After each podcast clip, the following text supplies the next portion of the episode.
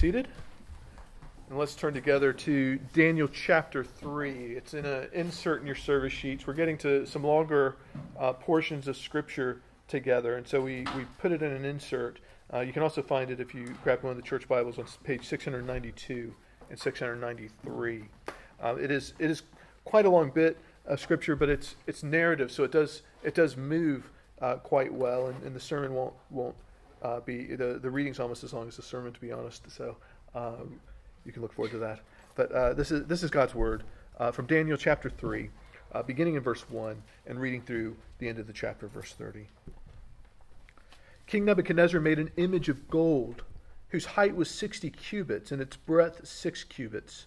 He set it on the plain of Dura in the province of Babylon.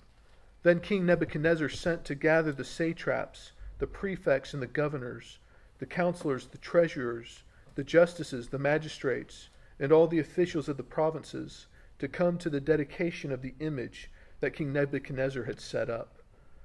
Then the satraps, the prefects, and the governors, and the counselors, the treasurers, the justices, the magistrates, and all the officials of the provinces gathered for the dedication of the image that King Nebuchadnezzar had set up. And they stood before the image that Nebuchadnezzar had set up.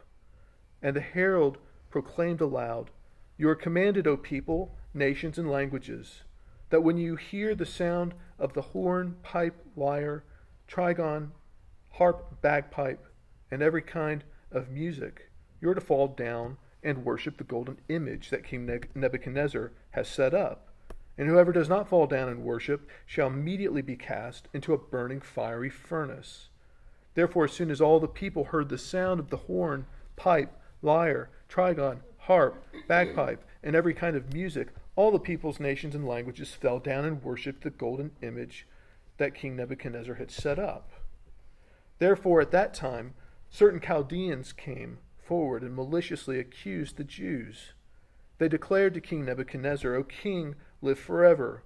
You, O king, have made a decree that every man who hears the sound of the horn, pipe, lyre, trigon, harp, bagpipe, and every kind of music shall fall down and worship the golden image and whoever does not fall down and worship shall be cast into a burning fiery furnace. There are certain Jews whom you have appointed over the affairs of the province of Babylon Shadrach, Meshach, and Abednego. These men, O king, pay no attention to you. They do not serve your gods or worship the golden image that you have set up. Then Nebuchadnezzar, in furious rage, commanded that Shadrach, Meshach, and Abednego be brought. So they brought these men before the king.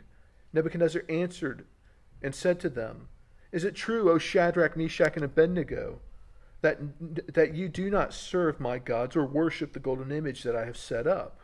Now, if you are ready, when you hear the sound of the horn, pipe, lyre, trigon, harp, bagpipe, and every kind of music, to fall down and worship the image that I have made, well and good. But if you do not worship, you shall immediately be cast into a burning fiery furnace. And who is the God who will deliver you out of my hands? Shadrach, Meshach, and Abednego answered and said to the king, O Nebuchadnezzar, we have no need to answer you in this matter. If this be so, our God, whom we serve, is able to deliver us from the burning fiery furnace, and he will deliver us out of your hand, O king. But if not, be it known to you, O king, that we will not serve your gods or worship the golden image that you have set up. Then Nebuchadnezzar was filled with fury, and the expression of his face was changed against Shadrach, Meshach, and Abednego. He ordered the furnace heated seven times more than it was usually heated. And he ordered some of the mighty men of his army to bind Shadrach, Meshach, and Abednego, and to cast them into the burning fiery furnace. Then these men were bound in their cloaks, their tunics, their hats, and their other garments and they were thrown into the burning fiery furnace. Because the king's order was urgent and the furnace overheated, the flame of the fire killed those men who took up Shadrach, Meshach, and Abednego. And these three men, Shadrach, Meshach, and Abednego, fell bound into the burning fiery furnace. Then King Nebuchadnezzar was astonished and rose up in haste. He declared to his counselors, Did we not cast three men bound into the fire? They answered and said to the king, True, O king. He answered and said, But I see four men unbound, walking in the midst of the fire, and they are not hurt, and the appearance of the fourth is like a son of the gods. Then Nebuchadnezzar came near to the door of the burning fiery furnace. He declared, Shadrach, Meshach, and Abednego, servants of the Most High God, come out and come here. Then Shadrach, Meshach, and Abednego came out from the fire, and the satraps, the prefects, the governors, and the king's counselors gathered together and saw that the fire had not had any power over the bodies of those men. The hair of their heads was not singed, their cloaks were not harmed, and no smell of fire had come upon them. Nebuchadnezzar answered and said, Blessed be the God of Shadrach, Meshach, and Abednego, who has sent his angel and delivered his servants, who trusted in him and set aside the king's command, and yielded up their bodies rather than serve and worship any God except their own God. Therefore I make a decree any people, nation, or language that speaks anything against the God of Shadrach, Meshach, and Abednego shall be torn limb from limb, and their houses laid in ruins, for there is no other God who is able to rescue in this way. Then the king promoted Shadrach, Meshach, and Abednego in the province of Babylon. Amen. The grass withers, the flower fades, the word of our God stands forevermore. Now, this week we saw the, the state opening of Parliament. I know uh, many of you perhaps uh, uh, take it for granted, but for those of us who are from another another part of the world, uh, it's quite a remarkable thing to see. And in it, you see this uh, this this symbolism of a historic power struggle. The the Queen comes in uh, this week. This week, though, it was it was the Prince of Wales and the, the Duke of Cambridge. But but the, the monarch comes in and, and sends Black Rod to the to the, the House of Commons in, in order to command them to come and hear hear her speech. And, and so as Black Rod uh, approaches the door of the Commons, going from the House of Lords to the Commons, uh, she has it slammed in her face, showing that, that the House of, of Commons uh, is independent from the monarchy. It, it, belongs to the people. Finally, they, they open the door, and when ordered to go and hear the speech, they, they do so, but only, only when they're good and ready. It's by their own choice. They want to make that really clear that, that the, the parliament is independent from the queen. You see, the state opening of Parliament is this, this elaborate and well rehearsed dance, isn't it? In which we wrestle with where does, where does the real power lie? And the, the authority of our government to, to rule. Who, who's in charge of the country? Who decides the fate of its citizens, its people? In the end, the power lies with Parliament, but with, with a tip of the cap to the monarch, right? We all like Her Majesty the Queen. Now, the book of Daniel is wrestling with the same question, but on, on a very different scale. Who has authority over this world? And with whom does the power to decide the fate of its people lie? The answer has been the same each of the first three weeks, hasn't it? It's the Lord God Almighty who has, has that authority. No matter how great a nation might appear to be, no matter how powerful a king might be, no matter how, how uh, sorely oppressed and defeated the people of God might appear to be. The God of heaven, the great and mighty God, is king over all the earth. And he does not share power, and he doesn't suffer despot kings lightly, and he does not abandon his people to their fate. One of the great things, uh, as well as the challenges of Daniel, is that it's, it's essentially a different week but the same sermon. I hope you'll find, though, the materials it keeps it fresh. At least uh, it has for me. So, three things we see this week as we as we look at this this passage. First, we see the anatomy of the human heart. Secondly, we see saving faith in action. And third, we hear the, the tenderheartedness of God towards his people. So, first, let's look at the anatomy of the human heart. Nebuchadnezzar uh, may be a, a powerful king, but he is one frustrating human being. Let's recap his experience up till now. Back in chapter 1, uh, he, he conquers Jerusalem. He takes their best and brightest away. Uh, he brings them to Babylon, and, and they're, they're serving him in Babylon. And after training these men, uh, Daniel, together with these three men that we'll refer to by their Babylonian names, uh, Shadrach, Meshach, and Abednego, they're found to be greater than anyone else in the whole kingdom. They're fitter, happier, more productive, and so forth, not to mention wiser than anyone else in the kingdom. And so he, he promotes them. Uh, he gives them these important positions. They're, the very best of the very best. Then he starts, Nebuchadnezzar starts having bad dreams. And these dreams so disturb him that he demands his, his wise men and, and fortune tellers to tell him both what the dream was and what the dream meant. And he threatens to kill them if they don't do it. And they don't do it. But before he can put them to death, Daniel steps in and he says, I, I'll, I'll I, I, can, I can tell the king what he's asking for. And he, he goes and he prays, and the Lord's able to reveal to him the, the content and the meaning of this dream. And, and Nebuchadnezzar is astounded, and he gives praise to God. But, but what we see today is that his heart didn't actually change, did it? Remember what Nebuchadnezzar saw? He saw this, this great statue representing his and three other nations that would follow him. And the top was Babylon, and Babylon was made of gold. It was a head of gold. It was glorious. It was brilliant. It was the best of them all. But what happened? Well, a rock was cut out and it, it smashed the statue, and the, the wind blew the, the remains away like, like chaff. And then the rock grew to fill the whole earth, representing the kingdom of God. Now, again, Nebuchadnezzar was amazed. And he honored Daniel, but his dream and its revelation had no impact whatsoever on his heart. In fact, what we see this evening is that it served to only make him fight all the harder against the revelation of God. What do you do when, when you're a, a hard hearted despot with seemingly limitless resources and a massive ego who's, who's just seen a vision of a, a statue that suggests you might not be as good as you thought you were? Well, naturally, you set out to prove the vision wrong, don't you?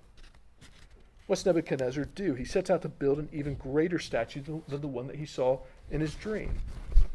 The problem with the statue and the vision was that it had been corrupted by these other nations. But if he could create a nation even greater than, than these others that would follow, then, then certainly that would last forever, wouldn't it? If he could make this, this incredible kingdom better than the one of the vision, if the statue was all about him, if the whole statue was gold, then almost certainly uh, this kingdom would last. So he goes out into the desert and he builds this, this massive statue, this massive tribute to himself and his kingdom. It was, it was roughly 90 feet tall and 9 feet wide, and it was made of gold. And whether that was solid gold or gold plated, it's, it's kind of irrelevant, isn't it, when you think about it? This was a lot of gold. In Nebuchadnezzar's dream, the statue had a had a, it was a statue of gold, silver, bronze, and clay. And Nebuchadnezzar says, "There's no silver, bronze, iron, or clay here. There's only gold. My kingdom is the one that will last. I'm the writer of history. I'm greater than the kings revealed to me by the so-called God."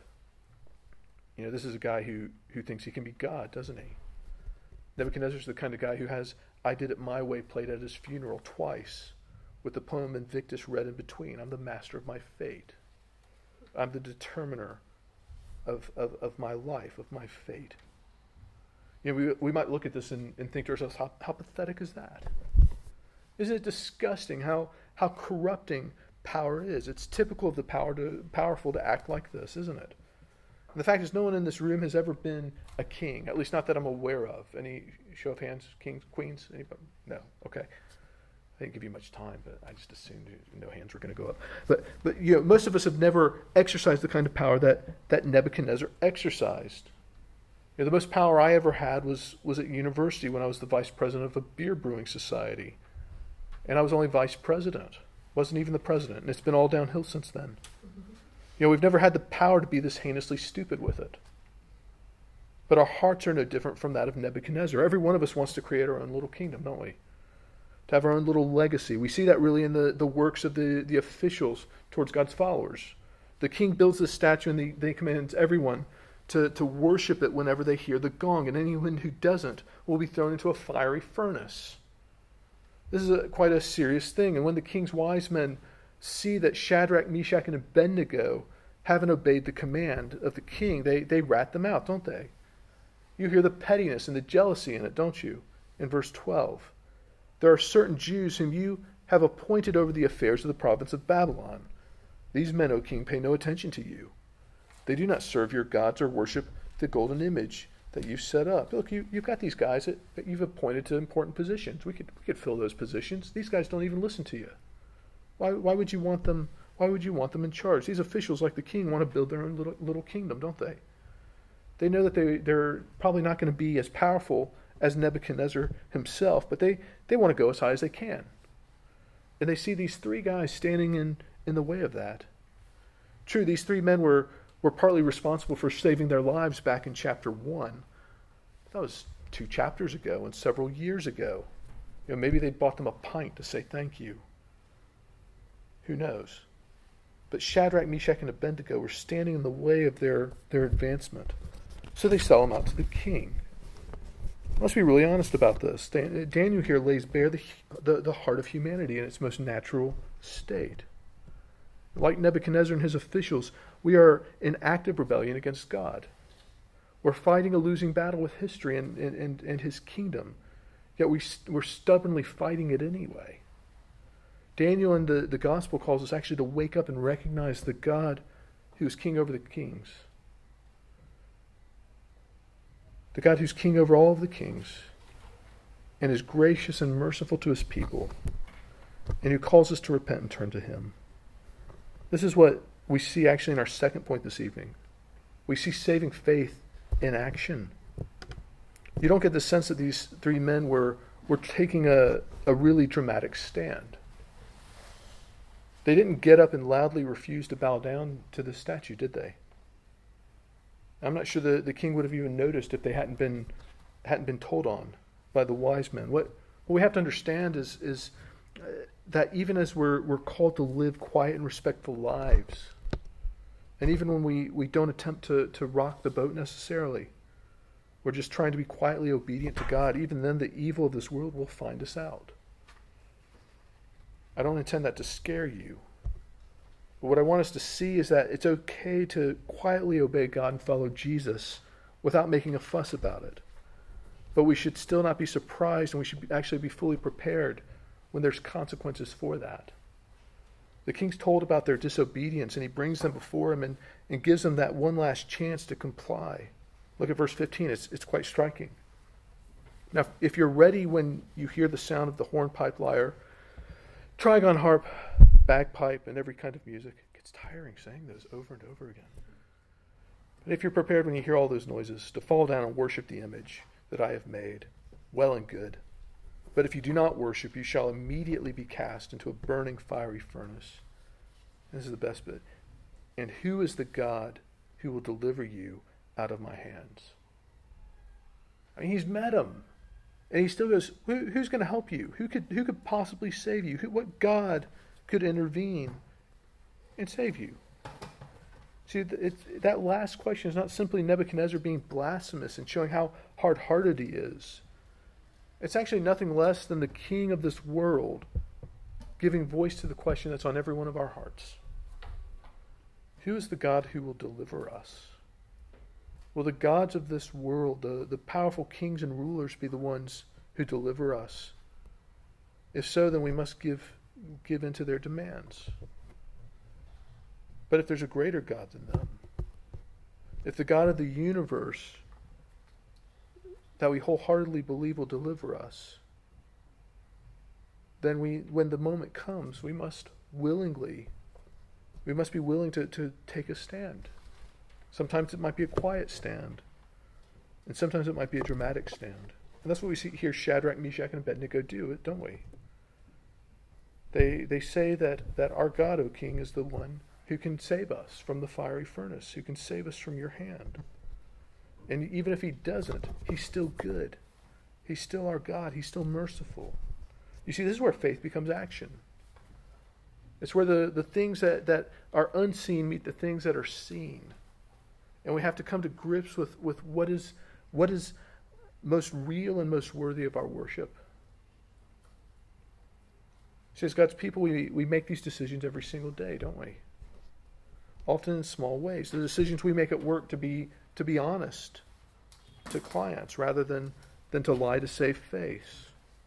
The decisions we make at school to to perhaps challenge even even the things our teachers teach us at times to, from time to time, the falsehoods that they put forward, rather than to, to accept them as absolute truth. The decisions we, we make to do the, the easy things and follow the culture in order to avoid tensions. The, the rainbow flag at the desk in June for LGBTQ plus whatever month. You know, we make these little decisions every day, don't we? And sometimes we, we make those decisions to, to avoid the tensions. The fact is that it would have been easier for Shadrach, Meshach, and Abednego to just bow down to the idol. The truth is that many Christians today wouldn't fault them for that, would they? Many would say they should, they would, they, they, they should, uh, what would make the most sense is to be respectful of the religion of their culture and to show love to the people around them because that's what God would want us to do. He's all about love. The fact is that if they had done what many Christians today would have done, we wouldn't be having this conversation.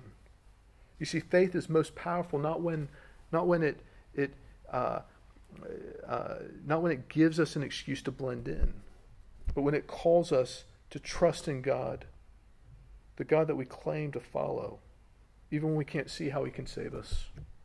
The fact is, he doesn't always save us, and, and at least not in the, always in the way that we may want or expect him to. The history of the church is littered with martyrs, with people like Shadrach, Meshach, and Abednego, who took the same stand and refused to bow the knee to the gods of this world, and, and they were killed for it, often brutally.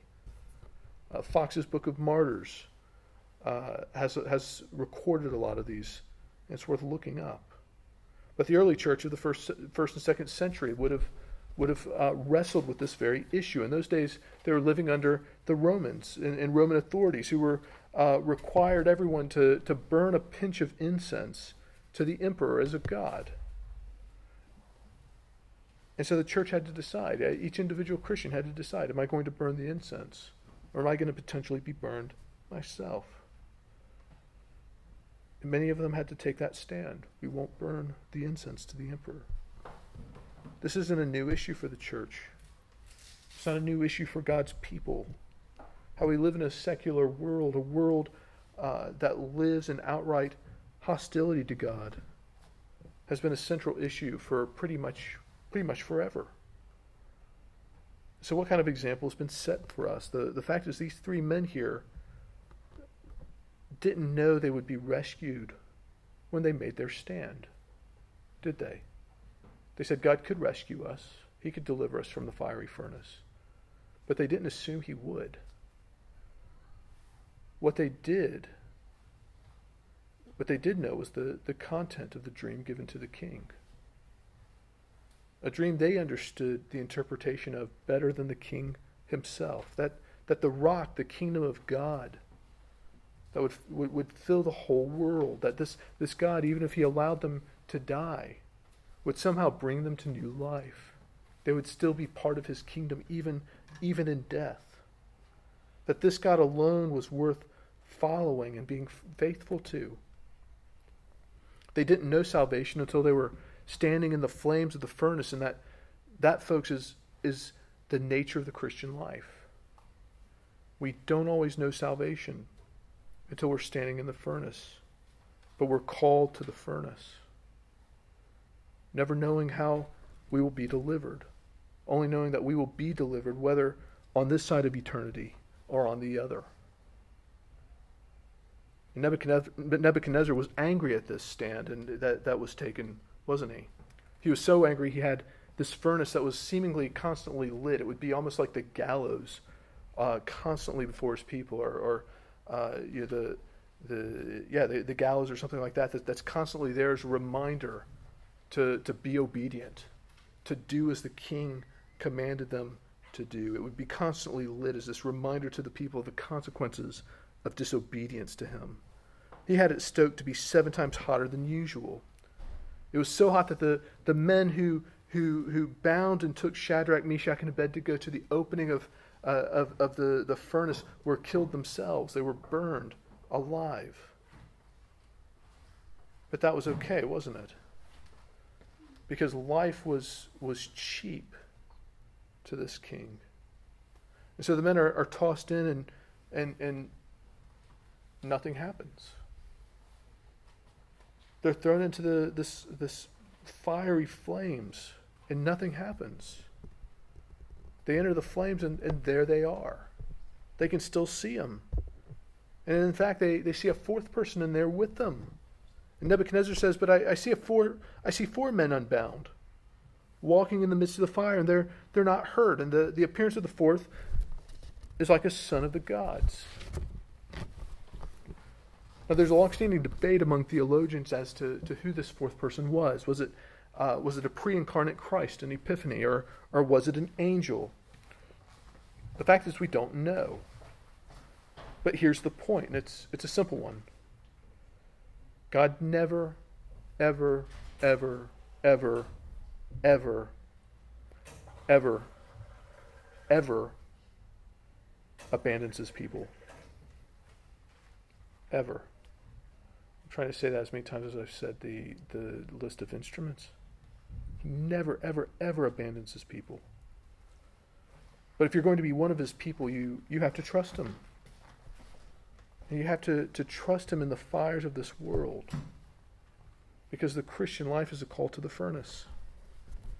That's why it's so important that we understand just how trustworthy this great God is. And that's what we see in our, our third point this evening the tender heartedness of God towards his people. Why was it that Shadrach, Meshach, and Abednego could, could have such faith? How was it that, that when their lives were at stake, they could, they could follow God into the very fires of the furnaces of the kings, the king of Babylon? The answer is because they could read and because they were willing to take God at his word.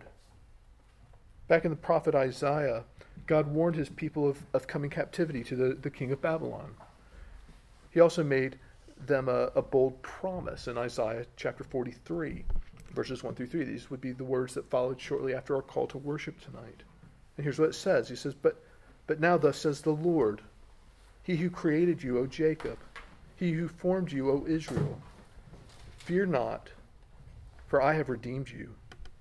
I have called you by name. You are mine. When you pass through the waters, I will be with you, and through the rivers, they shall not overwhelm you.